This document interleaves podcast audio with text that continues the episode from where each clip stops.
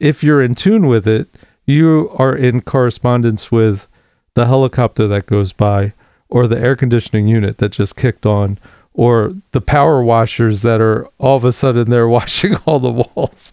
I mean like there's there's all kinds of things. The motorcycle that goes by, the people talking or celebrating in the background.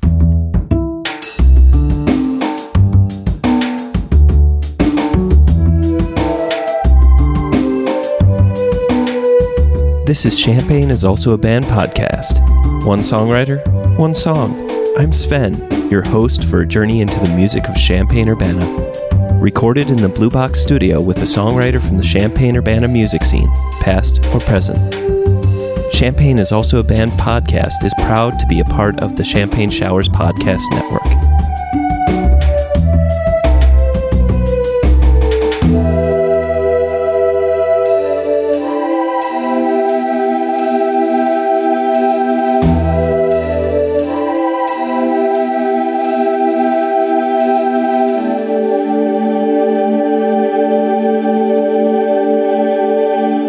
Welcome to Champagne is also a band podcast.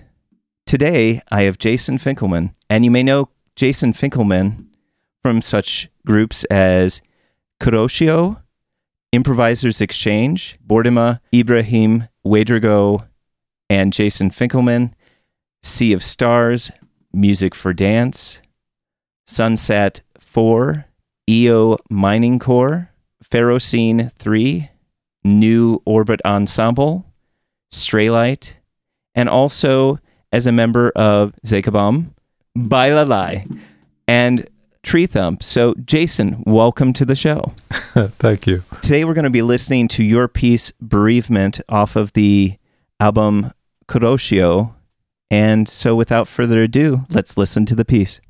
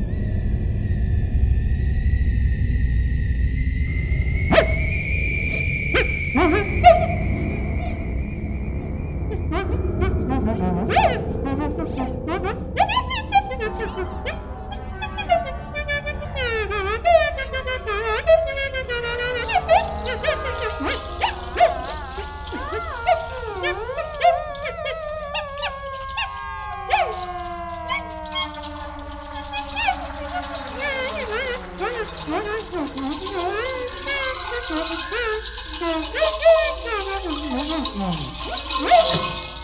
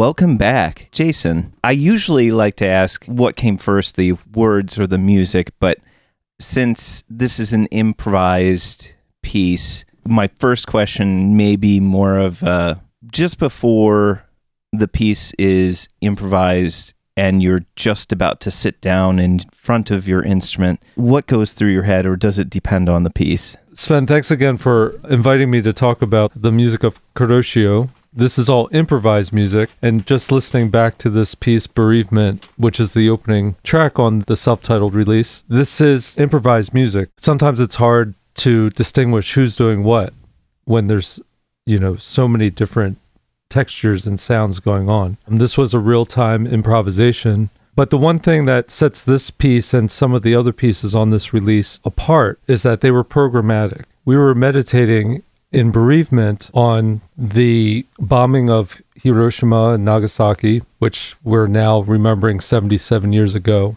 When we recorded this, we were going into the 75th anniversary. And we were also collaborating with a visual artist who was doing live projection work with us, Michael Kerner, who's part of the University of Illinois. And so in the recording sessions, we were collaborating with him. And this piece was in two parts. Michael was always using these relics in his projected chemical reactions. And his whole story and his artwork is all based upon his being a son of two parents who witnessed weaponized nuclear power. His mother is a survivor of the bombing, and his father was at Castle Bravo testing. So he's dedicated his work towards this remembrance and this being of that moment and navigating that through his life. And it was just this amazing collaboration that we had to create three of the works on here specifically.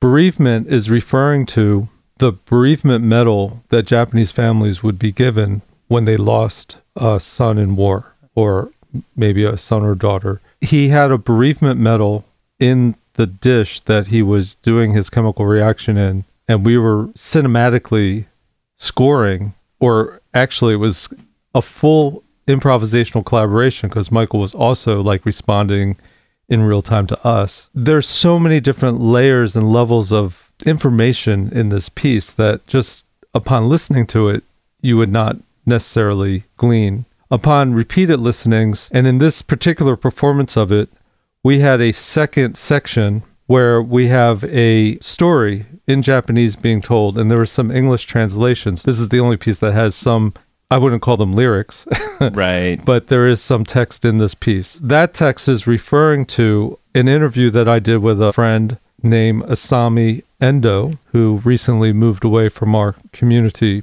back to Japan. But we had a conversation about, you know, in Japan, when you're in high school, how do you navigate learning about the war or how is the war taught? Or how are survivors of the bombings you know how is that information shared with students? So she shared a story with me about meeting a survivor of the bombings a hibakusha. What struck me was her opening statement of what in relaying this story about what this survivor had said to the students. She said i could tell you about this experience but there is no way that you will ever even comprehend what we experienced. So that story is embedded in that piece too. So whether that's a layer you actually hear, feel, or, you know, how does that come to be? So I just felt like this piece was a really important piece to share with your listeners because, you know, in our moment of history now, where there's global conflict going on, we have to be reminded of atrocities that nobody could even comprehend. One of the things that struck me as you were talking about this piece is also about how do we talk about our history. I mean, there's plenty of things that we can arguably say we should be taught about in schools and be made aware of, but yet there are certain roadblocks that are put up in order to prevent us from actually knowing what the truth is that potentially might make us feel bad as Americans. That is absolutely all part of the conversation for sure. I mean, Japan doesn't really focus on the history in the way that the US focuses on the history, of course, right? Right. From my point of view, and for many others, the atomic bombing was not needed at that point, only needed for, you know, the United States to show their power and create what possibly was an experiment, you know, Right. on a on a nation, on a people, you know, to study and to, you know, instill fear and exude power across the globe. There's a lot to unpack with that, but it's also like, well, why was the decision made to attack Japan? Why not Germany? Why not? You know, and I mean, Exactly. I'm I'm sure there's tomes written about this decision, but you could even make the argument that well, because they were not white. There's a ton to unpack with all this. These are things that pop into my head as we're talking about this. So this release and the process of making this music was incredible. It was an incredible experience. I- I'll just say that there's so many different things about this particular release. There's so much information embedded in it in certain ways. Kimono and Red Cross Badge are also these meditations on the war moment because the relic that Michael used for kimono was a kimono button that would have been a vintage button of a kimono that lived through that era. And Red Cross badge is another badge that would have been provided to a soldier who survived combat. So all of these pieces and the approach that we took, although it's improvised music, I asked the musicians to meditate on these things. And so that comes through in the music. And in regard to bereavement, the moment where the text comes in, that's the shift. And that was cued. There was one sonic element because the real like crunchy rah, rah, rah, Yeah. that's the text manipulated. So that was one of my samples. Ah, okay. So I would cue that in, but I had no idea where the group would go necessarily. I don't think we performed this piece many times before this recording session. So it might have been really as fresh as two or three times performing it. in the recording process, just so that the listeners can visualize what's going on. Are you sitting in a sound stage? Are you able to see? I mean, you said the visual elements. Are Yeah. you able to see these? Describe the area that everyone is in in this recording. That's very easy to do. So, one of the things for improvisers that I think is really important is that we record in a way in which we could hear each other, that it's really a live performance. We set up in the Music Building Auditorium at the University of Illinois. We had access to a projector, and the way that Michael was using his cell phone camera and tapping into the projector and projecting above us. So we were sort of facing the projection. We were in a semicircle or so, you know, the stage area, the open area in the music building auditorium. I had hired the audio department to record this session. So Frank Hoger and Graham Duncan were there recording in the music building auditorium for us. And then Frank and I mixed the release. So it was nice because we had a room recording, but we also had isolated channels. So the technical side of it was that we could go back in and we could change the balance a little Right. bit. And then Graham mastered it. I didn't record it though with the intention of releasing it. I recorded it with the intention of documenting this incredible electronic music trio that was sort of a dream team. I had heard that Alan was going to be leaving us soon. I had given him a hard time once about not documenting a duet that he had that was really super special in a professional way. So I had to take my own medicine and I was like, we're definitely documenting this trio before you leave.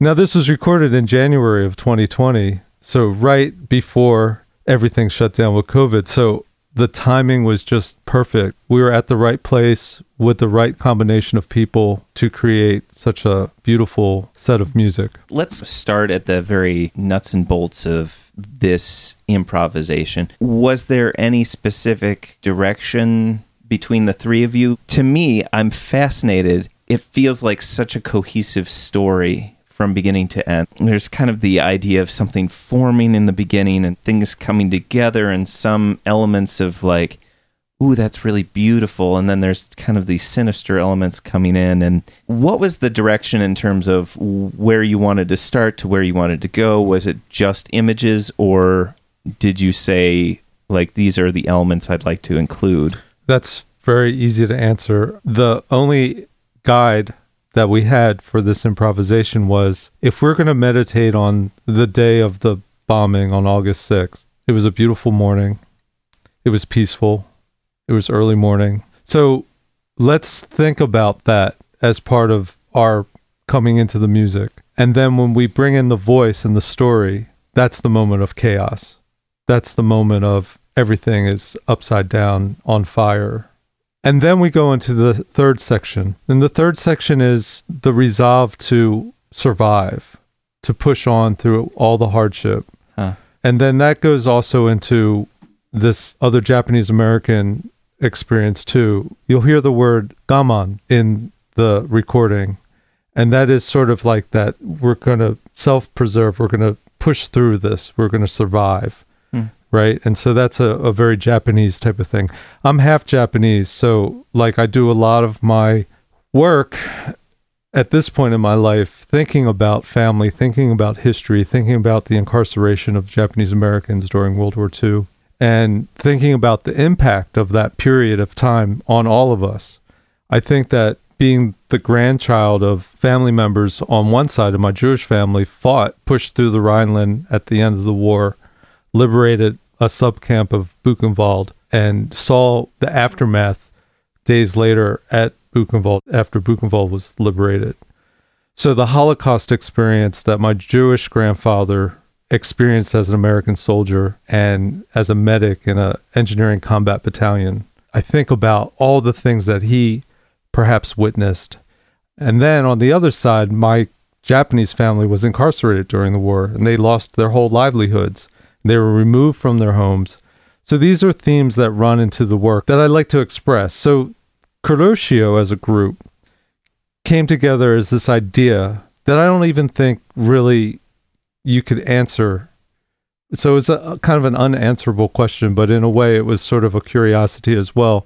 And so I wanted to have an ensemble where it was focused on players of the Asian diaspora. Was there any way that this music somehow we communicated as improvisers in some other kind of way? Is it an opportunity for us to share our stories together and create better understanding about the diversity and the conflict among our different cultures and people. The histories of East Asia are incredible as well. So there's a lot of different histories and there's a lot of different opportunity for conversation understanding and also through sound and through the work that we do. In this instance, we were really focusing on that historical period because it was the 75th anniversary of the bombings. What instruments were represented in this piece? All right. Well, for me, the acoustic instruments that I'm playing are very clear. It gets very unclear to figure out what Alan Wu is doing on his electronic setup, what I'm doing with my laptop electronics. And then it's easy to hear the theremin when Joy's playing, but it's also mysterious when Alan, who is also a great theremin player, he didn't play theremin in the session, but he works with samples as well as I do. One of the distinctions with the samples I work with, I try to sample all my own instruments. So I'm mm. deriving my sound from my own instruments. I will say that in the beginning of that piece, I had these new shakers for myself, but I've known them for a long time, known of them these these metal shakers that are now manufactured by Meinl, but I had actually met the creator of them years ago in upstate New York. Hmm. But I could hear that sound very distinctly. That's the beginning. There's a part where I play an overtone flute from Tuva. There's that flute part. But I also had just been gifted like these two whistles from Brazil that just have one tone. Maybe they're for hunting, maybe they're for whatever, but they sort of have like this owl tone or owl's not right, but it has like a low tone and it's very rich. And I hear that in the beginning before the overtone flute. Mm. I do process my sounds live with a double delay pedal. So I'm using an Eventide. There's a series of acoustic sounds, but then I'm also at the same time playing some of my ambient and samples. Joy plays theremin early on, and Alan is doing all the noisy bits. Mm. Alan is really, he likes to play like that crunchy rumbly, crackly, mm-hmm. noisy bits in the whole release. And that's just something that was really beautiful about the three of us. Like we distinctly had our own voices in the sounds, but then there's those moments where they get blurry. So Joy so brilliantly plays piano and has that whole ending mm. that is just she drove that. I mean, yeah. it's so gorgeous what she plays in that piece.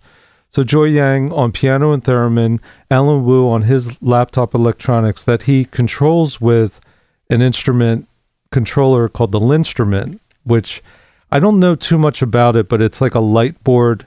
It's a three dimensional controller, and he's using some of his custom made algorithms or patches, and he's using all of his own samples. So at the end, there's like kind of this whispery theremin sound. I'm pretty sure that's Alan. In other tracks on this, It's a little like windy yeah, as well. Like yeah, it's got a little of Yeah. of, of that. Sorry, I, I, I, sorry, I'm getting excited because if that's what's going on, there's this very cool mimicking of what was going on previously in the melody that Uh, it kind of absolutely. gets in there, and it's so, it's like this echo of a. Yeah. Anyway, sorry. I'm, No, I, interrupt glad- you, but I get excited about that because that was. I wrote about the ending. I said the melody full of beauty, but mourning the past. I kind of avoided some of the information about what this was about because I wanted to get my own interpretation, and then I also love to be surprised. Right. Well, if you don't read the liner notes at all, you might not pick up that we're meditating on the the war period. The other thing is is that it stands as its own piece. But I also feel like the whole when you asked me to select a, s- a piece of music from this, it was a little tricky for me because the CD is programmed in a way that I, I feel like has this beautiful journey from the beginning to the end. The last track on the CD is actually the first track we recorded in the day. But when I listened to it, I mean when when we made it, it was sort of like our sound check in a way. We knew it was great. Like we knew we had the right setup, the right sound that this was going to work. That piece is a little bit shorter. I mean it's almost 8 minutes long. Bereavement's 12 minutes long. You know, when I listened to the pieces and I laid them out in sequence, I felt that this was the flow that I wanted for this particular release, which again, we weren't necessarily recording this music with the intention of releasing it. That was a really beautiful thing that came later. But you had a general thought about it almost couldn't help but to be an album at the end where it was from beginning to end a story. It marks a day in our lives, right? I mean, our energy was in the room, you know, all the various things that go on when you do a recording session. We tried to do it within a, you know, a frame of a limited amount of time. Here's the thing. I want to go back to the track because I we got Yeah. sidetracked. but getting back to the first piece, right, bereavement. It was a programmatic piece of music. We had the certain meditation. We had the cue that when I made the cue, we knew we were going to shift. We knew that we wanted that shift to be chaotic. We knew that the story was about surviving the bombing. The ending part, just to get back to the ending, the brilliant thing about this particular trio was we never really discussed anything that we were going to do. It was so organic and so natural. This partnership between the three of us, there was this really beautiful connection. I mean, Alan is a electronic musician, a theremin player, and went through our composition program. He's now back in Taiwan teaching. And Joy is a graduate student who was just featured on one of your previous episodes. You know, she's really intuitive as well. Working with Alan and Joy and myself together as a trio, there's such great listening going on. And there's such a stylistic range that we could go into. What I really appreciated about this trio was that very little had to be said. It was just Mm. we would sit down and do it. That's the magic of improvised music. When you're working with musicians who could sort of intuit a moment, and Alan's ear training is so great that as soon as he could hear what Joy is doing, he's able to create that support. With Improvisers Exchange, the ensemble that I teach at the University of Illinois, or I guide, because I also refrain from saying I teach improvisation to students, right? I mean, I create the atmosphere and experience, the opportunity for students to experience different strategies that an improviser might take. You know, again, what was so great about Alan and Joy is that we never had to really talk about any of that. Mm-hmm. Just having the mood, an understanding of what the history was that we're conveying, having the collaboration with the visual artist. All of these things played in effect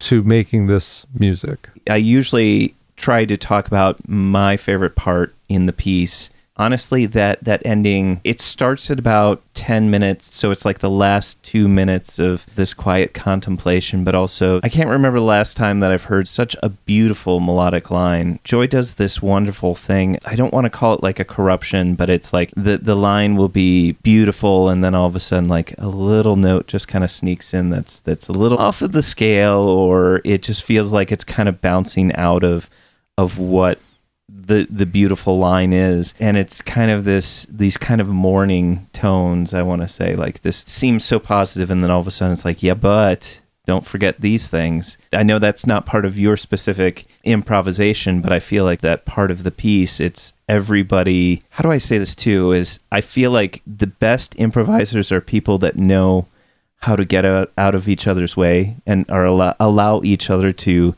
have their their chance to speak. It doesn't become muddled, but it becomes like supportive. And I think that that's one thing that, you know, after the really abrupt change and darkness and the bomb dropping, to be able to somehow go through that forest and then break through together to that very beautiful melodic line and everybody recognize that that's where it's headed.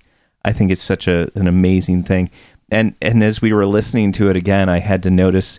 I noticed myself that I'm like, oh, I was forgetting to breathe. I, I kept having to take these deep mm. breaths because I was like, I was trying to listen so intently to what was going on that I, I was like, because I am like, I, I was trying to be so quiet that I didn't realize that I was taking such shallow breaths. And so there's this projection of meditative quality that is being projected from the music that is generated by meditation in a way. So I know that that was a roundabout answer about what my favorite part is, but I'm kind of curious what your favorite part of this specific piece is. First, I want to say thank you for sharing your impression of the piece. I mean, I'm always interested in what listeners think of the music. I mean, because it is an abstract art in a way this improvised music that I pursue that I like to call ambient avant world. And sometimes I add jazz to it depending on who's in the configuration. I have to say, I agree. I mean, it emerges in a way that that ending section is so incredibly, I mean, joy pulls us out of the darkness and leads us on a way that gives us hope,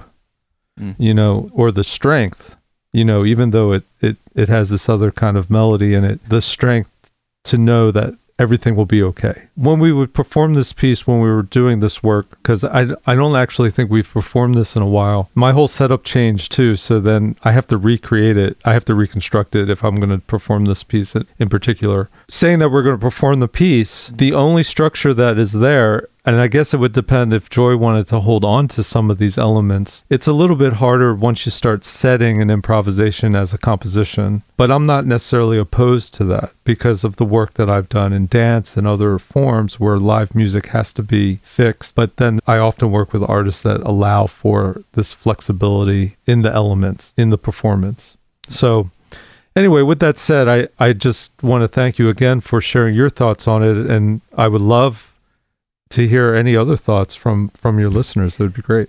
So, if Alan Wu is now in Taiwan, what is going on with Kuroshio? Kuroshio is an ever evolving ensemble, a strategy I had to come up with because I know that people come and go from the University of Illinois and from our community all the time. I've had many bands, you mentioned them earlier on, like IO Mining Corps and Sunset 4 was the last project I did, and then everybody, you know, member went to South Africa to work. What's happening with Kuroshio is it's evolved to being a quartet of musicians featuring Saori Kataoka on trumpet, and she brings out flugelhorn and a lot of other trumpets occasionally, and Kavi Naidu on saxophones and flute. Really wonderful that all three of the members and myself, we all have backgrounds in jazz. So now the ensemble has evolved into having more of this ambient avant world jazz sound. And so I really appreciate that and the contributions of those members. If it's a trumpet and a saxophone, are there electronic elements that you're bringing in with those two instruments, or are they functioning only on the acoustic level? As of now, they are only functioning on an acoustic level. I mean, I think that both of them have interest in expanding the sound through electronics. Perhaps I don't know. That would be up to them. But between Joy and myself, there's still a balance of electronic music.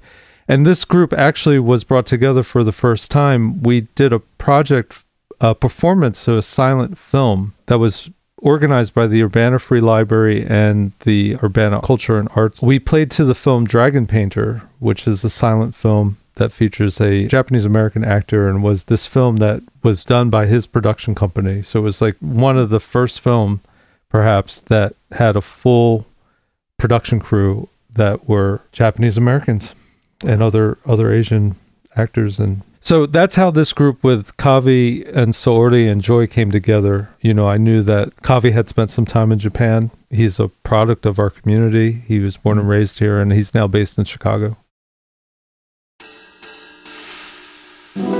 Champaign is also a band podcast is proud to support Jubilee Cafe.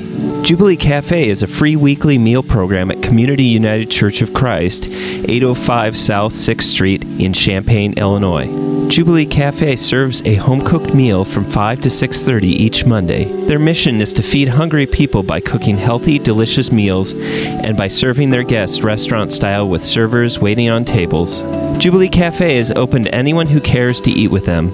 Because food insecurity among students is so high, they serve students as well as others in and around the Champaign Urbana community who struggle with hunger. Meals are free to all and will be served each Monday evening. Located in the accessible lower level of the building at 6th and Daniel Streets in Champaign.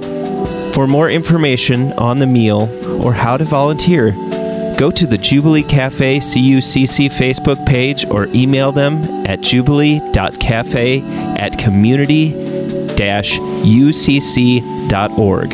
That's jubilee.cafe at community ucc.org.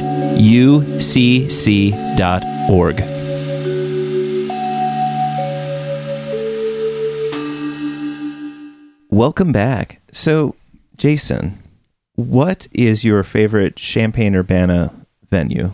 Currently, my favorite Champaign Urbana venue is the Rose Bowl Tavern. I think they were leading the way during COVID, creating a soundstage collaborating with community organizations, including projects that I did initiated from the University of Illinois under my programming. My official position at the University of Illinois is artistic director of global arts performance initiatives. It was really great to witness and understand what was happening during the time of that transition, providing a video and audio soundstage to perform live remotely mm-hmm. you know, to yeah. everybody connected on the internet. I really hope that some of the lessons that we learned during the pandemic about trying to keep people connected even when they can't make it to shows or keeping the accessibility to shows, live streaming service was kind of critical. What would you like to see more going on in the Champaign Urbana music scene that would make improvised music more accessible and experiment with improvised music. After the pandemic and the Rose Bowl, you know, providing this outdoor space and then eventually moving back inside, it's one of the best sounding stages inside, I think, in our community right now. The outdoor space has been really great for people to feel safe and gather again and be reconnected with live music. The beautiful thing in regard to improvised music in this community. And one of the things that grew out of this engagement that I had with Improvisers Exchange programming with the Rose Bowl, we started doing first Monday of the month sessions featuring the ensemble. Now, I want to say that Improvisers Exchange is sort of a multi tiered programming, presenting artist residency, you know, inviting guest artists in to collaborate with students and community members. There's all these things going on as part of that line of programming. Improvisers Exchange started as a Center for Advanced Study initiative for two years. And so when I was given that opportunity, I put in a proposal to say, well, I want to bring in artists. We're going to do four semesters. Each semester will focus in a different area the last semester included a graduate seminar class on music, improvisation, and ecology. So that was really super cool. If you want to know more about that, I could give you some idea of different directions I could take, making music from found natural objects, Huh. amplifying those objects, and so forth, making instruments out of found and repurposed materials, which is what I came out of in Philadelphia when I met my teacher Adi Mukumba, who is a self-taught instrument maker who would make African and Brazilian instruments out of found and repurposed materials. Those are some of the lines that we took communicating with wildlife, playing with the f- animals of the forest, for example. Right. So anyway, so that was four semesters, and and in those four semesters, we also started the Improvisers Exchange Ensemble, where I was able to express my expertise of being an improviser for all these years. I mean, I came up in the music in Philadelphia as an improviser, one with my teacher Adimu, who was giving me this grounding in rhythm, but also this African American aesthetic where, you know, listening was key, learning was oral, and everything that I did with him was really about tuning into the tempo, the changes of dynamics, keeping an eye on him because anything could change. also in Philadelphia, I was working with an electronic musician who introduced me into improvised music in the style of Pauline Oliveros, who I met and who became a mentor of mine. I would just say, in regard this little history lesson of improvisation in my Yeah. life, the key thing about Pauline was that she let me understand that there is this rich history of this music and that I wasn't just doing something that was a flight of fancy, that it Mm. was not serious music. There was actually a whole host of people who had pursued improvised music as a means of creating. That was really important for me at that time. So going back to Improvisers Exchange, so there's an ensemble that performs at the Rose Bowl Tavern Uh-huh. every first Monday of the month. This fall semester we'll have a whole new ensemble of students, but also it's been a platform to engage with community members too because we invite those who want to join us in the second set and I'll engineer it on the fly in the sense that if we have six people on stage already and we have three or four other people who want to join us well i don't want to have a 10 piece ensemble just going haywire Mm. you know or full Right. on for the last set but maybe what we'll do is we'll construct a couple duets or trios i'll sort of intuit what might work well from what i know if i don't know about the person at all. Maybe i'll insert myself or one of the more advanced players. And when i say advanced just somebody who i know has had more experience in more situations. The underlying thing for improvisers exchange is that my premise and my thought about the music is that musicians of all backgrounds and all levels of experience can create meaningful music through the art of improvisation once they learn some listening strategies, once they understand how to hold on to their voice in the mix, how to insert their voice into the spectrum of the sound. It is a very sound oriented art in the way that I present it, but I also use the term omni idiomatic improvised music. So, again, going back to that thought, where musicians from every background and every level of experience, if you're a blues guitarist, how do you fit in with, I don't know, like a classical violinist? If you're an electronic musician who is self taught, how do you fit in with a virtuosic saxophone player? That that actually is probably pretty easy. but it all depends on where your headspace is and your approach. One of the beautiful mm-hmm. things about this community and about the Rose Bowl, and to go back to your question, what do I want to see in support of this music? The Rose Bowl has provided to a certain extent a home for improvisers to explore. Joy has brought some of her projects to the Rose Bowl, and Breyer, who was on one of your previous shows, wonderful cellist, has been exploring her music there at the Rose Bowl in different configurations and under different titles. Right. Just having a place to share the music and for other people to experience it and to educate new audiences on like what is this about? How do you even listen to it? Do you let it just flow over you and experience it just for sound? When you play outside of the Rose Bowl, you're dealing with all the external sound too. If you're in tune with it, you are in correspondence with the helicopter that goes by or the air conditioning unit that just kicked on or the power washers that are all of a sudden they're washing all the walls.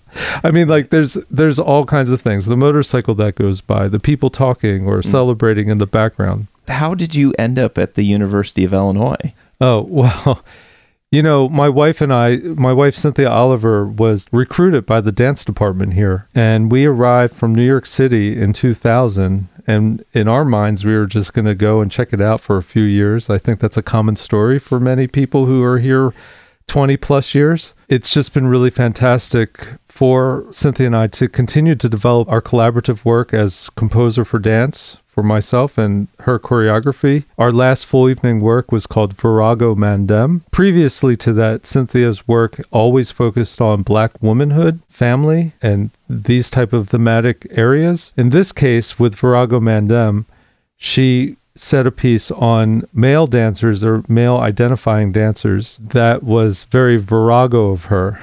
the word virago in the Caribbean is used as a derogatory statement to say like a woman is having very masculine tendencies. So somebody might use the word that way in the Caribbean where my wife is from. She for the first time explored black masculinity in her choreography and work, which is very text based and so there's story, movement, and performance, many layers in her work as well.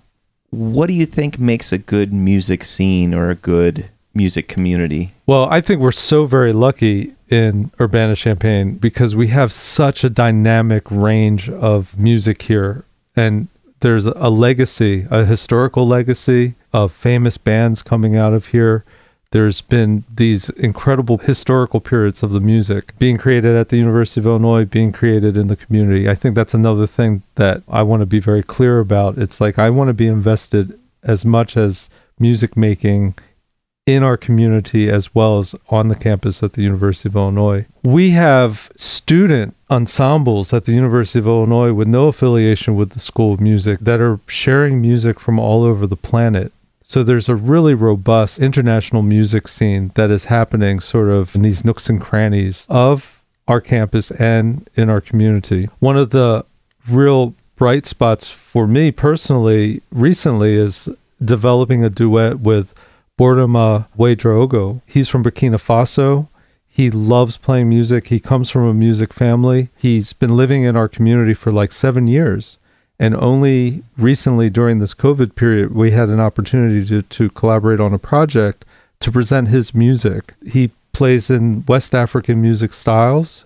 He creates his own songs. I get to play calabash, an empty gourd, which is set up like a bass drum, but also you have like a ring on your finger to make a, a clacking sound. Oh, cool. So you have like the deep, like bass drum, four on the floor kind of vibe. And then you play accents, and I get to play congas, and then we do some some more. I guess for that music, more experimental stuff with berimbau and guitar and and kalimbas. You know, we're having a really beautiful time sharing stories. So I look forward to continuing to develop that duet. Uh, Jean Rene Balakita represents gospel music from the Congolese community, and he was very well known in DRC and he's one of our community members. He's now studying at the University of Illinois, which is fantastic. And he's introduced to our community not only some of the instruments from his home country that are unusual to see in the in the United States, like a, uh, an instrument called indara, which is a six-string harp type of instrument. It's sort of like the Ethiopian krar.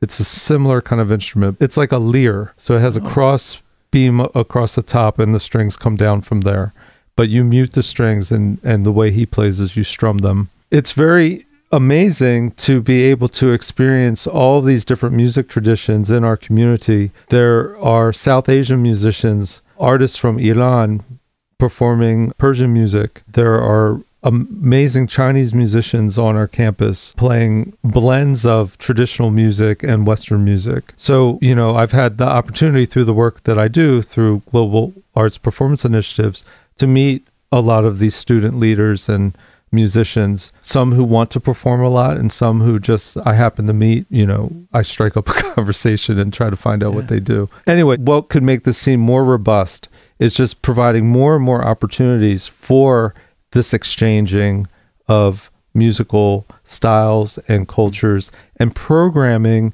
that puts maybe a rock band and an international musician and an experimental artist together on the same bill, you know, and see what kind of experience that might be. I definitely think that collaboration and exposure and opportunity are integral to having a good, healthy music scene. Having people be able to see that different types of music exist. Because I feel like if somebody's sitting in their own little cube playing music and thinks, well, nobody nobody makes music that sounds like this. Maybe they maybe they want to be an innovator or whatever, but also to be able to know that that kind of music and that there is an interest in that kind of music. Something just popped in my mind as soon as you Sure. said that because I had a student in Improvisers Exchange that was a noise artist, but developed this incredibly sensitive way of playing noise music because they were in a dormitory all the time in their cubicle practicing quietly so instead of like always having the harshest sound and like really, you know, 10 plus volume, this student was able to create in Improvisers Exchange just such a gorgeous layer in the music for us. Even when you're, you know, doing your research in a vacuum, when you meet the right moment to express yourself, then it, it pays off.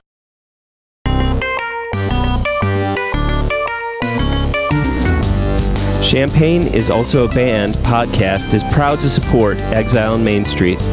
Exile on Main Street, located in the old train station building at 100 North Chestnut Street in downtown Champaign, has been helping to build record collections since 2004.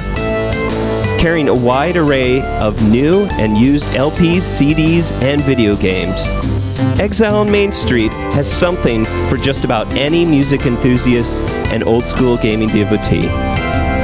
Exile also hosts regular free live music shows on its stage, so be sure to check out their Facebook, Instagram, and Twitter pages for the up to date details on the next upcoming event. Open seven days a week, they can be reached by phone at 217 398 MAIN. That's 217 398 6246. Jason, what is your favorite non musical thing? You know, it's funny because I, I, I would say that you know currently I'm pretty obsessed with disc golf, but in a way, there's a sound that I just love about disc golf. when you hit those chains, it sounds really great. But I also, you know, appreciate being outside and mm-hmm. and listening to environments. You know, again, this is something out of the Pauline Oliveros book, so I can't. I think my life is tied together with sound and music, even when I'm not doing a musical thing. Well, it's kind of like me asking you to describe something that you do without breathing. Isn't it to a certain extent your nature? How does your existence not entail something musical? Just to say, yes, I I agree. And so, like Pauline Oliveros said, she told herself, "I'm going to listen to all sound all the time, and I'm going to remind myself when I'm not listening." I like to think that I walk in a similar way. That I'm trying to be aware of many things at one time, and really practicing that art of deep listening that she that she taught. But I would say yes. I'm a little bit obsessed with throwing plastic.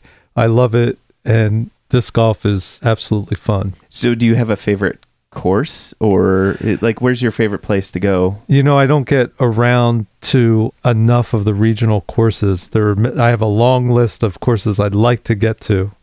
I do. I you know, I started at Loman in in Urbana, and I and I do appreciate that course, especially when I do travel a little bit and I get to play in other places, and then I I get to to think about what is special about Loman versus some of these other places. But I was at Dodds the other day, and that was a lot of fun. It was a little frustrating for me, but that has its own challenges. I like the courses in uh, Bloomington Mm. normal as well. If people don't know what disc golf is, it's like playing golf but with a frisbee and then there are actually varying sizes Yeah, they're all the they're discs. they're sort of the same size, but they're different shapes. So there's a driver and a putter and a mid range and all that. There's a nice group here. You know, they do uh, doubles leagues. People could look them up. They're very supportive of new people learning, and there's a community for everything here. I'm Yeah. sure. so, but how did you get into disc golf? Ever since I was a kid, I was throwing a frisbee, but even when I was a young person, like doing like target golf with with frisbees. But when I moved here to town, I made friends with a student at the University of Illinois who introduced me to this newly developing, you know, in 2004 or so, I was getting involved. And now it's incredibly blown up. I mean, I think also it was one of those things that people felt safe doing during COVID because it's outside. Right. And so, like, everything has changed in the past 20 years for sure for disc golf. Yeah. But you throw the discs into a basket and you score like regular golf. You know, you want to get a low score, you want to mm-hmm. shoot under par. It's just, it's fun. It's a lot of fun. Well, Jason, thank you for being on the show and telling me about your piece, Bereavement, and the whole Kuroshio ensemble album. And I look forward to future releases and seeing you live. And thank you so much for making the trip out here and being on the show. Oh, it was a pleasure, Sven. Thank you so much for having me here.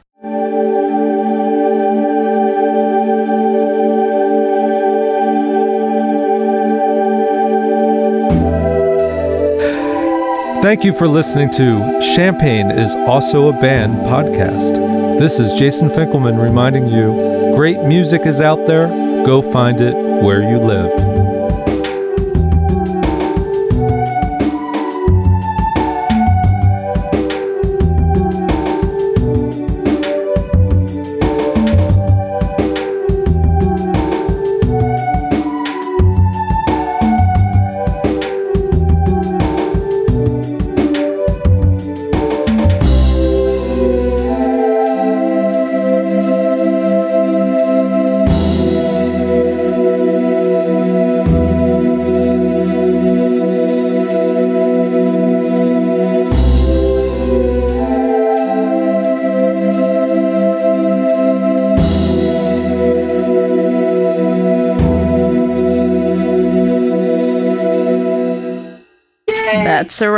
A wrap. Champaign is also a band.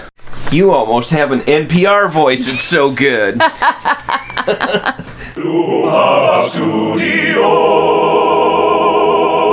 South Peter on the